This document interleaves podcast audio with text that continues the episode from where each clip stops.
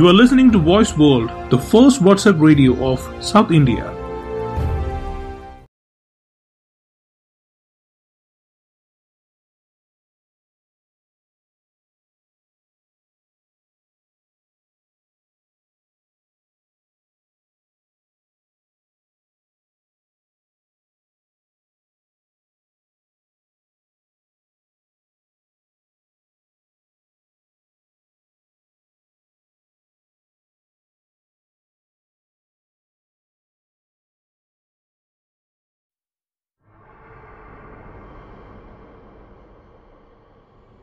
നിങ്ങൾ കാണുന്നത് മാത്രമാണ് സത്യം എന്ന് നിങ്ങൾ വിശ്വസിക്കുന്നുണ്ടോ? നിങ്ങൾ കേൾക്കുന്നത് മാത്രമാണ് സത്യം എന്ന് നിങ്ങൾ കരുതുന്നുണ്ടോ? ഞാൻ നിങ്ങളുടെ അടുത്തൊരു കഥ പറയാം. പക്ഷേ ഈ കഥയിൽ ഒരു വലിയ കള്ളമുണ്ട്. അത് ഞാൻ അവസാനം പറഞ്ഞു തരാം. ഈ കഥയിൽ ഒരു അറുപത് ശതമാനം മാത്രമേ സത്യമുള്ളൂ. ബാക്കിയെല്ലാം എന്റെ ഭാവന. ലോക്ക്ഡൗൺ സമയമൊക്കെ ആയപ്പോൾ ഞാനും എന്റെ ഫ്രണ്ട്സും എപ്പോഴും യാത്രയിലായിരുന്നു. ഒരുപാട് സ്ഥലങ്ങളിലൊക്കെ പോയി. അങ്ങനെ ഇരിക്കുമ്പോഴാണ് ഞങ്ങൾ മാർമല എന്ന് പറയുന്നൊരു വെള്ളച്ചാട്ടത്തെ പറ്റി കേൾക്കും പിന്നെ ഒന്നും നോക്കിയില്ല. ഞങ്ങൾ നാല് പേര് ആ വെള്ളച്ചാട്ടം കാണാനായിട്ട് പോയി. നാല് പേരെന്ന് പറയുമ്പോൾ ആരൊക്കെയാണെന്നായിരിക്കും അല്ലേ? ഒബ്വിയസ്ലി ഞാനുണ്ട്. എന്റെ ഒരു ഫ്രണ്ട് പ്രാർത്ഥനുണ്ട് സഞ്ജു ഉണ്ട്. പിന്നെ അന്ധകാരമുണ്ട്. അവന്റെ പേര് ജിഷ്ണു എന്നാണ് പക്ഷെ ഞങ്ങൾ വിളിക്കുന്നത് അന്ധകാരം എന്നാണ്. അവൻ കൂടെ ഉള്ളതുകൊണ്ടാന്ന് തോന്നുന്നു. അന്നത്തെ ദിവസം മുഴുവനും മൂടിക്കെട്ടി. ഭയങ്കര ഭയങ്കര ഇരുട്ടായിരുന്നു. ഞങ്ങൾ പോകും തോറും വഴിയുടെ വീതി കുറഞ്ഞു കുറഞ്ഞു വന്നു. വഴിയിലുള്ള ആൾക്കാരുടെ എണ്ണവും കുറഞ്ഞു. ഒരു വണ്ടിക്ക് മാത്രം പോകാൻ പാകത്തിന് ഒരു ചെറിയ വഴി.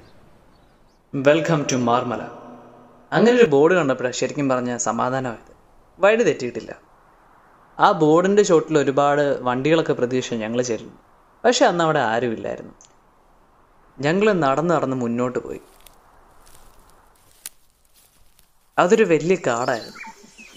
നമ്മൾ താമസിക്കുന്ന ലോകവുമായിട്ട് ആ കാടിന് ഒരു ബന്ധമില്ലെന്ന് തോന്നിപ്പോവും. കാരണം അതുപോലെ സുന്ദരിയായിരുന്നു ആ കാട്. മുന്നോട്ട് പോകും തോറും ഇരുട്ട് കൂടിക്കൂടി വന്നു. പക്ഷെ അങ്ങ് ദൂരത്ത് ഒരു ചെറിയ വെള്ള വെളിച്ചം ഞങ്ങൾക്ക് കാണാൻ പറ്റി. ഞങ്ങൾ അതിന്റെ അടുത്തേക്ക് നടന്നു. അതാ വെള്ളച്ചാട്ടമായിരുന്നു. സത്യം പറഞ്ഞാൽ ആ കാട്ടിലൂടെ നടന്ന് അത്രയും ഭംഗിയുള്ള ഒരു സ്ഥലത്തേക്ക് ചെന്നപ്പോൾ മറ്റേതോ ലോകത്ത് ചെന്ന പോലെയായി. എന്തോ? ആ വെള്ളച്ചാട്ടത്തിന് ഞങ്ങളോട് എന്തോ പറയാനുള്ളത് പോലെ.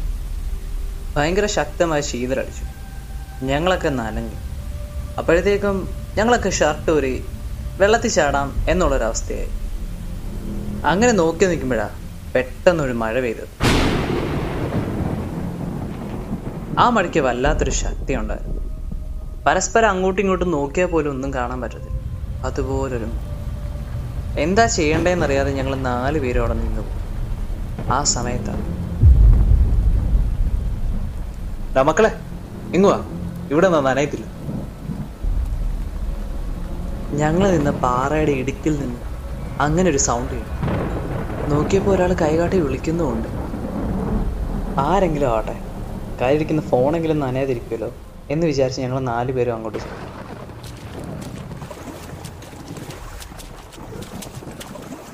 അതൊരു ചേട്ടനായിരുന്നു. ഞങ്ങളെക്കാളും ഒരു മൂന്നാൽ വയസ്സ് കൂടുതൽ കാണും. ആൾ ഭയങ്കര പഴഞ്ചനാന്ന് തോന്നുന്നു. കാരണം ഇട്ടിരിക്കുന്നത് ഒരു പഴയ മോഡൽ ഷർട്ടും പാന്റൊക്കെ ഇപ്പം ഞങ്ങൾ അഞ്ച് പേർക്ക് കഷ്ടിച്ച് ആ ഇടുങ്ങിന്റെ അകത്ത് നിൽക്കാൻ പറ്റും. പക്ഷെ ഞങ്ങളെല്ലാവരും ഒരുപോലെ ശ്രദ്ധിച്ചൊരു കാര്യമുണ്ട്. ആ ചേട്ടനടുത്ത് വല്ലാത്തൊരു ഒരു പെർഫ്യൂമിന്റെ സ്മെല്ലാന്ന് തോന്നുന്നു. ഭയങ്കരമായി ഞങ്ങളുടെ മൂക്കിലേക്ക് അതങ്ങ് അടിച്ചു നിങ്ങളൊക്കെ എവിടുന്നാ വരുന്നത് ഞങ്ങൾ പാലായിന്ന. ഇവിടെ ഒരു എഞ്ചിനീയറിംഗ് കോളേജിലാണ് പഠിക്കുന്നത് അങ്ങനെ പെട്ടെന്ന് ചേട്ടനോട് ഞങ്ങൾ കമ്പനി പിന്നെ അങ്ങോട്ട് പുള്ളിയായി സംസാരം. ഞങ്ങൾക്കൊന്നും സംസാരിക്കാൻ ഇട തന്നില്ല. അങ്ങനെ കുറച്ച് കഴിഞ്ഞ് ആ മഴയൊക്കെ കുറഞ്ഞു. ഞങ്ങൾ അഞ്ച് പേരും വെളിയിലോട്ട് ഇറങ്ങി ഞങ്ങളെല്ലാം തണുത്ത് വിറയ്ക്കുക. അപ്പം ആ ചേട്ടൻ ഞങ്ങളോട് ഒരു കാര്യം പറഞ്ഞു. ഞാനൊരു എഞ്ചിനീയറിംഗ് സ്റ്റുഡന്റാണ് നിങ്ങളെപ്പോലെ തന്നെ എന്റെ കൂട്ടുകാരുടെ കൂടെയാണ് ഞാനിവിടെ ആദ്യമായിട്ട് വരുന്നത്. അന്നും ഇതുപോലെ തന്നെ വലിയൊരു മഴ പെയ്തു. കൂടെയുള്ളവർ പറഞ്ഞ് ചാടുമൊന്നും വേണ്ട. പക്ഷെ കൂട്ടത്തിലുള്ള രണ്ടുപേര് വെള്ളത്തിൽ ചാടി. ഈ വെള്ളമൊക്കെ എപ്പോഴാണ് സ്വഭാവം മാറ്റുന്നതെന്ന് പറയാൻ പറ്റും വലിയൊരു കുത്തൊഴുക്ക് മലമുകളിൽ നിന്ന് വന്നു. ആ കൂട്ടത്തിൽ ഞങ്ങൾ രണ്ടുപേരും ബാക്കിയുള്ളവർ ഇവിടെ കിടന്ന് ഒച്ച വെച്ചു. പിന്നെ എല്ലാം കഴിഞ്ഞ് നാട്ടുകാരൊക്കെ വന്നപ്പോഴത്തേക്കും ഒരുപാട് സന്ധ്യയായിരുന്നു അവർ രണ്ടുപേരും മരിച്ചുപോയി ഇത്രയും കേട്ടപ്പോഴത്തേക്കും എന്താ ചെയ്യേണ്ടതെന്ന് പോലും അറിയാതെയായി പോയി. മക്കളെ ആ കാണുന്ന രണ്ട് കല്ല് കണ്ടു. അതിന്റെ ആ വെള്ളം ഒഴുകുന്നെങ്കിൽ കുഴപ്പമില്ല. പക്ഷെ അതിന്റെ അപ്പുറത്തേക്ക് വെള്ളം കടന്നു പോയി അത് അപകടം. നിങ്ങൾ സൂക്ഷിക്കണം. ആ ചേട്ടൻ അങ്ങനെ പറഞ്ഞപ്പോഴും ഉള്ളിൽ ഒരുപാട് സങ്കടപ്പെടുന്ന പോലെ ഞങ്ങൾക്ക് തോന്നി. ഒന്നുമില്ലെങ്കിലും സ്വന്തം കൂട്ടുകാരല്ലേ? അതിനുശേഷം പ്രത്യേകിച്ച് ഞങ്ങൾക്ക് ഒന്നും പറയാനില്ലായിരുന്നു. ആ ഒരു നിശബ്ദത ഉടയ്ക്കാൻ പുള്ളി തന്നെ പറഞ്ഞു നിങ്ങൾ വാ. ഇവിടെ ആരും കാണാത്ത കുറേ സ്ഥലമൊക്കെ ഉണ്ട്. അത് ഞാൻ നിങ്ങളെ കാണിച്ചു തരാം. എന്നും പറഞ്ഞ് ഞങ്ങളുടെ മുന്നേ നടന്നു. ഞാനാണ് ആ ചേട്ടനായിട്ട് കൂടുതൽ കണക്റ്റ് ആയെന്ന് തോന്നുന്നു. പുള്ളിയുടെ പുറകെ ഞാൻ പോയി. എന്റെ പുറകെ അന്ധകാരവും. മാർമല വെള്ളച്ചാട്ടത്തിന് പുറകിൽ ഒരു ചെറിയ ഇടുക്കുണ്ട്. അതങ്ങനെ ആർക്കും അറിയത്തില്ല. പുള്ളി ഞങ്ങളെയും കൊണ്ട് അങ്ങോട്ട് പോയി. എന്നിട്ട് അവിടുത്തെ മൊത്തം ചരിത്രം പറഞ്ഞു. ആർക്കും അറിയാത്ത കുറേ കഥകൾ പറഞ്ഞു. എല്ലാം കേട്ടിരിക്കാനേ തോന്നിയുള്ളൂ. അങ്ങോട്ട് സഞ്ജു പ്രാർത്ഥന വന്നിട്ടുണ്ടായിരുന്നില്ല. സമയം ഒരുപാട് ഇരുട്ടി. അവർ പോകാം എന്ന് പറഞ്ഞ് ബഹളം വെച്ചു. ദേ അവരവിടെ കിടന്ന് ഒച്ച വയ്ക്കുന്നുണ്ട് മക്കൾ പൊക്കോ പിന്നെ എപ്പോഴെങ്കിലും വന്നാൽ മതി. അപ്പോഴത്തേക്കും ഞങ്ങൾ പുള്ളിയോടൊരു ബായൊക്കെ പറഞ്ഞ് ഇറങ്ങി നടന്നു. ഞങ്ങൾ മുന്നേ നടന്നു. പുള്ളി ഞങ്ങളുടെ പുറകേയും വരുന്നുണ്ട്. സഞ്ജുവിനെ പാർത്തിന്റെ അടുത്ത് ചെന്നു. ഏതായാലും ഇവിടെ വരെ വന്നതല്ലേ? വിചാരിച്ച കാര്യമൊന്നും നടന്നില്ല. നമുക്കൊരു ഫോട്ടോ എങ്കിലും എടുത്തിട്ട് പോകാം എന്ന് അവന്മാർ പറഞ്ഞു. ഞങ്ങൾ നാലുപേരും വട്ടം കൂടി ഒന്ന് കുറേ ഫോട്ടോ ഒക്കെ എടുത്തു.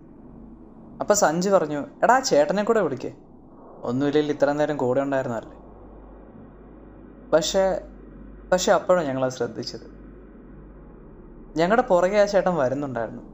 പക്ഷെ ഇപ്പം നോക്കുമ്പോൾ ആ ചേട്ടനെ കാണുന്നില്ല. ദൈവമേ ഇനി അതും വെള്ളത്തിൽ പോയോ എന്നാണ് ഞങ്ങളുടെ ചിന്ത. ഞങ്ങൾ ആ ചേട്ടനെ കുറേ നോക്കി കുറേ വിളിച്ചു. പക്ഷെ കാര്യമൊന്നും ഉണ്ടായില്ല.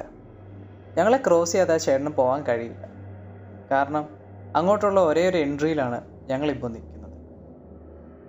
സമയം അപ്പോഴത്തേക്ക് ഒരുപാട് വൈകിയായിരുന്നു. പാർത്ഥം പറഞ്ഞു എടാ നമുക്ക് പോവാം. ആ ചേട്ടൻ നമ്മൾ കാണാതെ വല്ലതും പോയതായിരിക്കും. അല്ലെങ്കിലും ഫോട്ടോ എടുക്കാൻ നേരത്തെ നിങ്ങൾക്ക് ആർക്കാ ബോധമിരിക്കുന്നത് ശരിയാ ഞങ്ങൾ തിരിച്ചിറങ്ങി നടക്കാൻ തീരുമാനിച്ചു. വീണ്ടും ആ കാട്ടിലോട്ട് കയറി. ആ കാടിന്റെ ആഴവും വ്യാപ്തിയൊക്കെ കൂടിയ പോലെ തോന്നി.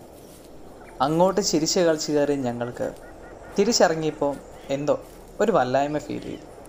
ആർക്കും തമ്മിലൊന്നും പറയാനില്ല. എന്റെ മനസ്സിലും ആ ചേട്ടൻ തന്നെയായിരുന്നു. ഈ ഇരുട്ടത്ത് അയാൾ അവിടെ എന്തെടുക്കുക അങ്ങനെ കുറേ നടന്ന് ഞങ്ങൾ തിരിച്ച് ഞങ്ങളുടെ വണ്ടിയുടെ അടുത്ത് വന്നു. ഞങ്ങൾ നാലുപേരും വണ്ടിയിൽ കയറി. അപ്പോൾ സഞ്ജു ചോദിച്ചു എടാ ചേട്ടൻ അവിടെ എങ്ങനെയാ വന്നേ? നമ്മൾ വന്നപ്പോൾ ഇവിടെ വണ്ടിയൊന്നും ഇരുപ്പില്ലായിരുന്നു ഇപ്പോഴും ഈ വണ്ടി അല്ലാതെ വേറെ വണ്ടിയൊന്നുമില്ല. പിന്നെ പുള്ളി എങ്ങനെയാ വന്നേ? ആ ചോദ്യം ഞങ്ങൾ നാലുപേരെയും വല്ലാണ്ട് അലട്ടി ഞങ്ങൾക്കൊന്നും പറയാൻ തോന്നിയില്ല. പാർത്ഥം വണ്ടി സ്റ്റാർട്ട് ചെയ്തു. ഞങ്ങൾ തിരിച്ചു പോകാൻ തുടങ്ങി. ഭയങ്കരമായ മഴ പെയ്തു. വണ്ടിയിലാണെങ്കിൽ പോലും വല്ലാത്തൊരു നിശബ്ദത. മിക്കപ്പോഴും ഞങ്ങൾ എവിടെയെങ്കിലും പോകുമ്പോൾ ഞങ്ങൾ അഞ്ചു പേരാ കാണാറ്. കൂടത്തിൽ അഭയനും കാണും. കൊറോണ പേടിച്ച് അവൻ വന്നിട്ടില്ല. അപ്പോൾ ബാക്ക് സീറ്റിൽ ഞാനും സഞ്ജുവും രണ്ടറ്റത്തായിട്ടിരിക്കുക ഞങ്ങൾക്കിടയിൽ അഭയനുള്ള സ്പേസും ഉണ്ട്. പക്ഷെ പോകെ പോകെ ഞാനൊരു കാര്യം ശ്രദ്ധിച്ചു. വണ്ടിക്കകത്ത് ഒരിക്കൽ പോലും ഇല്ലാത്തൊരു സുഖം. ഒരു പെർഫ്യൂമിന്റെ സ്മെല്ല്. ആ ചേട്ടന്റെ സ്മെല്ല് എനിക്കതപ്പോൾ അവന്മാരോട് പറയാൻ തോന്നിയില്ല. ഞാനല്ലായിരുന്നു ആ ചേട്ടന്റെ കൂടെ ഒരുപാട് സമയം സ്പെൻഡ് ചെയ്തു ചിലപ്പോൾ അതുകൊണ്ട് എനിക്ക് തോന്നുന്നതായിരിക്കും. ഞങ്ങൾ തിരിച്ച് ഞങ്ങളുടെ വീടുകളിൽ കൂടെ വന്നു. ആദ്യം സഞ്ജുവിനെ ഇറക്കി. പിന്നെ അന്ധകാരത്തെ കൊണ്ടിറക്കി അവസാനം എന്നെ വീട്ടിൽ വിടാൻ പാർത്ഥൻ എന്റെ വീടിന്റെ അടുത്തുകൊണ്ട് വണ്ടി ഞാൻ വണ്ടിയിൽ നിന്ന് അവനോടൊരു നാളെ കാണാം എന്ന് പറയാമെന്ന് വെച്ചു. പക്ഷെ അവന്റെ അടുത്ത് ചെന്നപ്പോൾ അവനോട് ഇങ്ങനെയാ പറഞ്ഞു എന്താണെന്നറിയത്തില്ലടാ വണ്ടിക്കകത്ത് നല്ലൊരു സ്മെൽ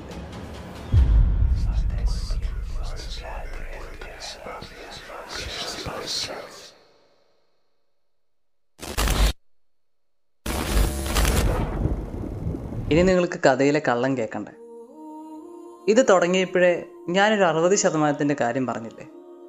അതാണ് ഈ കഥയിലെ ഏറ്റവും വലിയ കള്ളം.